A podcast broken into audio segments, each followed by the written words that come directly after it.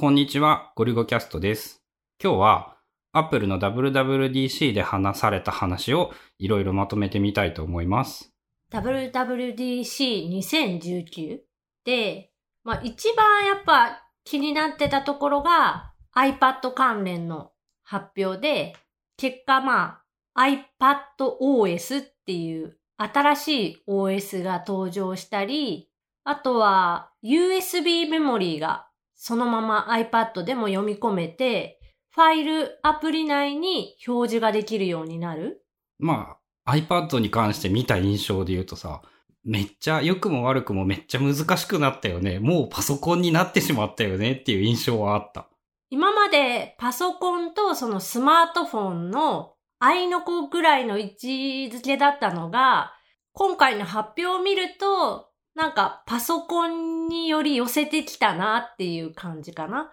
ファイルの表示方法もカラム表示ができて、プレビューができてっていう、今の MacOS のファインダーと同じような見た目で出るみたいだから、その辺見ると、パソコン的なことが iPad でできるっていう感じ？サファリもね、ショートカットが増えて、コマンドを押しながらタップとか、コマンドシフトを押しながらタップで、新しいタブを開くとか、そういう、なんていうの、キーボードと連携したタップショートカットみたいなのも iPad 用に作られるみたいで、まあ、そういう意味で言うと俺割といいのかもなっていうことも思ったりしたんだけど、まあでも難しくなったねって感じだね、iPad は。覚えることがすごい増えるかなっていう印象？そろそろ全てを把握するは無理なんじゃないかっていう。iOS4 か5ぐらいまではさ、もうなんか全部の機能を知っているって自信を持って言えた感じするけどさ、だんだんわからんくなってきたね。俺ね、個人的にね、WWDC でね、やっぱ一番でかかったのはね、Apple TV でゲームができて、コントローラーが使えるようになって、マルチアカウントでのなんかログインもできるようになったらしいっていう。なんかコントロールセンターみたいなのが横からシュインって出てきて、アイコンをタップすると、そのユーザーが切り替えられるっていうやつやね。多分さ、言ったら Apple アーケードをテレビでできるようにするっていうのが主目的だと思うから、いろいろやってることに筋は通ってる感じするんだけど、気になるのは、もうちょっと真っ当なハードウェアじゃないとまともにゲームが動かないんじゃないかっていう新しい Apple TV は出るんだろうか。どうなんだろうね。その性能自体をハードに持たせるのか、それとも OS っていうか、その Apple アーケードの仕組み自体でなんかカバーする？低スペックのマシンでも、無理じゃない？普通にマシンスペックなかったら。ゲームって必要以上にスペックがいるんやんな。必要以上じゃない。春菜のイメージ以上に マシンスペックがめっちゃいる。今時分かりやすいスペックを一番必要にするのはゲームかなっていう。言ってたもんね。めっちゃゲームすると iPad こんなに電池減らないんだ。逆に驚いたって。違う。逆。電池が減るんだ。あ、ゲームの時だけめっちゃ減るから驚いているのか。普段ノートアプリとか、あと動画編集とかしてても、そこまで iPad のバッテリーって減らないんだけど、ゲームを連続でずっとやってる。特に今やってるゲームが常に画面が動き続けるタイプのゲームだから余計っていうのはあるけど、めっちゃ電池が減る。まあ、ゲームは大体常に画面は動き続けると思うけど。まあめっちゃ減るね。まあそれ系でテレビ、TBOS はなんかゲーム機として、どうせさ、俺 iPad でゲームやるぐらいだったらコントローラー使えるならむしろ TBOS の方が嬉しいことが多いんじゃないかっていう気がして、なんか新しいの、これはちょっと出たら買いたいなって思った。Apple TV。ここ最近、そのゲームに関して言うと、iPad ではゲームしなくって、Nintendo Switch でこうゲームやってて、で、何がいいかって言うと、その、プロコントローラーっていうかコントローラーがあってゲームできるのがめっちゃいいってずっと言ってるもんね。うん、なんかやっぱ世代的にそこの世代だったから、タッチデバイスの楽しさはあるんだけど、まだコントローラーの方が面白いゲームが多いっていう感じなのかな。そういう意味で、でも Apple アーケードの場合はまた逆か、流れがちょっと違って、こう、基本無料で課金させるゲームじゃなくって、ちゃんと面白いゲームをちゃんと儲かるようにしようっていう思想っぽいので、まあそういう意味で期待値は高い。あと、定額で好きなだけゲームがやれるっていう意味でも、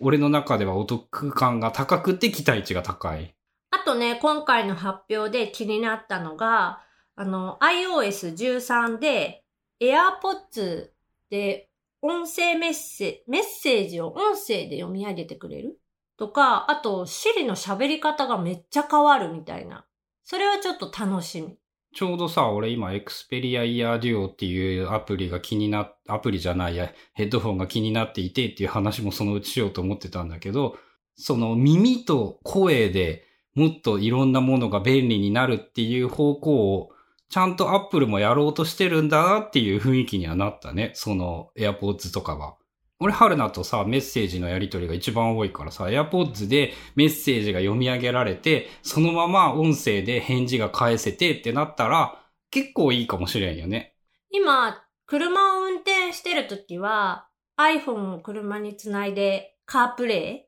イにして、で、カープレイってメッセージが来たときにこう、読み上げますかっていうので、Siri が読み上げてくれるんだけど、まあそういうのが車運転中だけじゃなくて、日常的にも使えるなら便利かなっていう。問題は AirPods は俺の耳に合わないっていう、そこをもうちょっと何とかしてくれるつもりがあれば、新しいビーツなら大丈夫なんだろうかという1ミリの可能性とか。あとね、Apple Watch もさ、単独で音声、ボイスメモが搭載されて、単独で動作するアプリが動くようになって、一般的に期待値高いんじゃないかっていう。Apple Watch Store っていう別で、そのアプリの場所ができることによって、まあ、未だにできないこうメモ帳に追加するみたいな、そういう機能ができたらいいな。まあ今まで、未だに iPhone のアプリがないと Apple Watch アプリはできなかったっていうのが5年経ったぐらいだっけ？でようやくできるようになったって感じだから、もう一回こっからアプリが増えてくれるといいよね。こう、どんどん減っているニュースばっかりだけど。で、それだったら Apple Watch をこう、買い替える、こう、メリットとかも多くなるのかなって。単独で動くってことは、それなりにそのスペックも重要になってくるわけだし、そうなってくれば、最新の Apple Watch を買う理由になるから、いいかな。まあやっぱ2年経つとまだ欲しくなるからね、Apple Watch は。騒音の計測ができるとかさ、月経周期アプリとかさ、なんかいろいろ地味ながらも Apple Watch は期待できる感じはした。あと iOS13 のもうリマインダー良くなる、良くなるじゃないか。アップデートされるらしいよ。見た目がだいぶ。あれ全般やね。サファリとかリマインダーとかメモもじゃないかったかな。基本の Apple アプリっていうの？あの辺が全部アップデートされるっていう、詳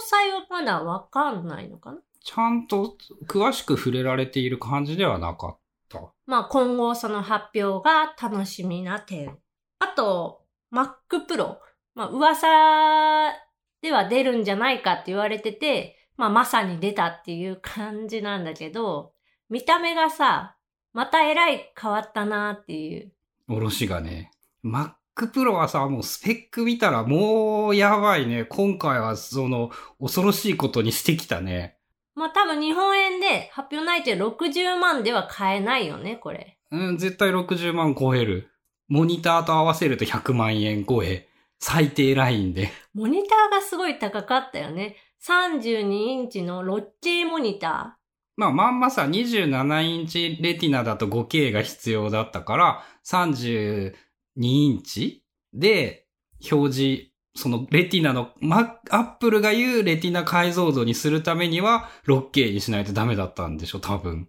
で、Mac Pro は最大メモリ1.5テラとかだったっけ？すごいな。ストレージ iPad1 テラとかいう話をしていたらメモリになってしまったかっていう。まあ、化け物スペックではあるかな。まあさ、俺にはいらんけどさ、このアホみたいな数字はこう、ちょっとマシンスペックどうでもいいとか思いつつもなんかこう心躍るぐらいのすごい数字になってるよね。64個ぐらい入ってるんだったっけ最大で。まあ、すごい高解像度の動画をバリバリに編集して、音楽っていうかそのチャンネルもすっごい重ねて、エフェクトかけてみたいなことを、まあ、するにはすごい最適なマシンなのかなっていう気は。8K が4個再生できるとかって言ってて動画を。あとそのファイナルカットで全てレンダリングがいらんくなる。あとね、俺個人的にね、iOS13 のね、ソーシャルログイン機能みたいなのを Apple が提供するっていうのが面白そうでさ。なんかメアドが必要になった場合、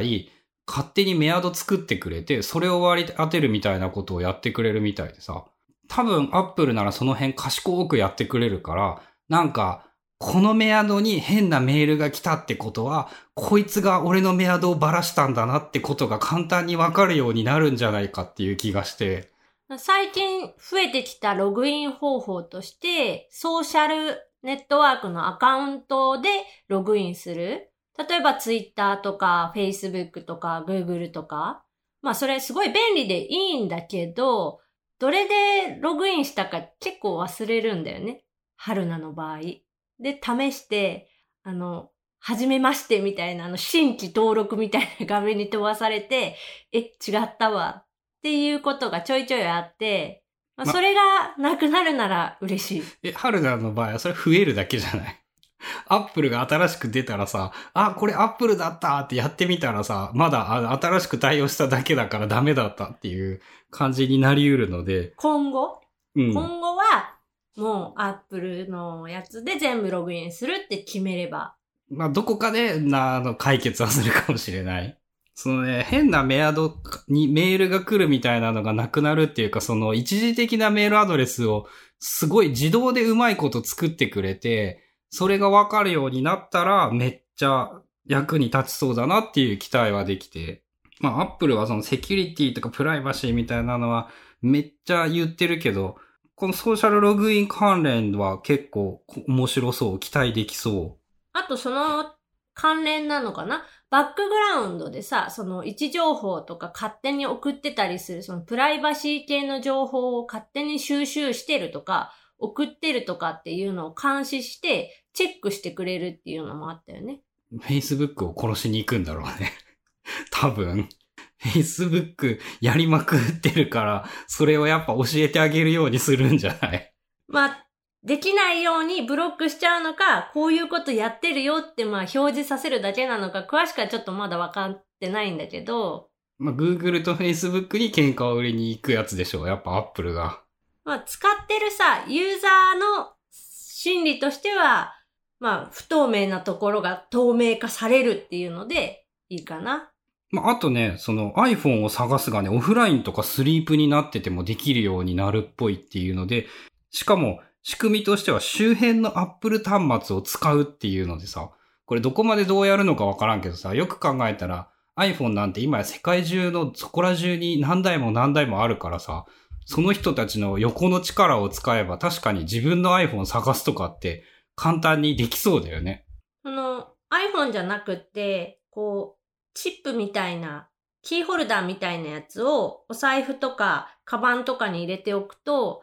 その、なくした時に、周りの同じものを持ってる人の位置情報で、どこに落としてるか、どこに忘れてるかっていうのが、まあ、ウェブから探せるアイテムみたいなのはもう今あるから、まあ、ある種流行ってるっていうか、一定以上のもう認知はされてるもんね。それは、それを、その端末を iPhone、Android にしてしまうのが一番世の中的には理にかなっている。で、Android はまあ何されるか怖いから、まあ Apple の方が安心なのかなっていうのはあるんかな。で、遠隔ロックもちゃんとできるとかさ。さらに細かいところで言うと Mac もスクリーンタイムできるようになるらしい。仕事の記録がついに自動でできるようになるかもしれない。っていうところも期待値は高いね。ついながら YouTube とかさ、そういう予想、予想ごとをやっていた時間が、パソコンで Twitter、Facebook をやっていた時間が計測できれば、やめるきっかけになるかもしれない。今回の発表全般的になんかすごい楽しみなものが多かった。久しぶりに。なんか派手なものはほとんど Mac Pro ぐらいだったけど、なんか、あ、いいねって思うやつがすごいいっぱいあったね。まあ、個人的には Apple TV で面白いゲームがいっぱいできるようになったらいいなっていうのが一番期待しているところなんだけど。個人的には iPadOS がすごい楽しみで、ま、ますます iPad だけでいろんなことができるんじゃないかっていうのが期待。ということで、2019年の WWDC のお話でした。